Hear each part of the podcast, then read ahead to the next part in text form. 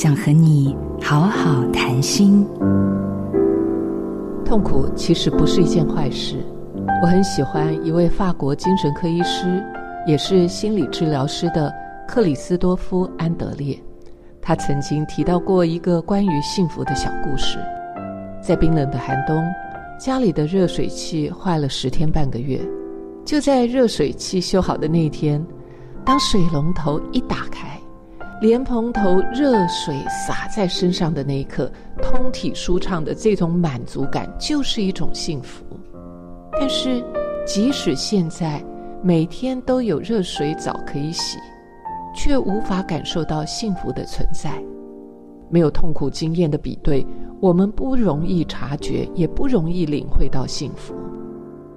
幸福是目标，转念是方法。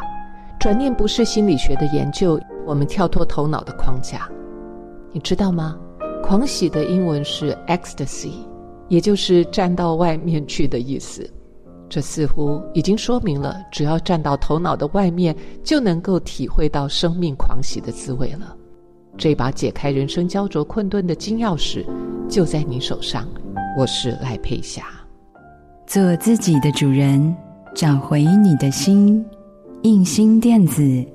真心祝福，好家庭联播网，中部地区古典音乐台 FM 九七点七，北部地区 Bravo FM 九一点三。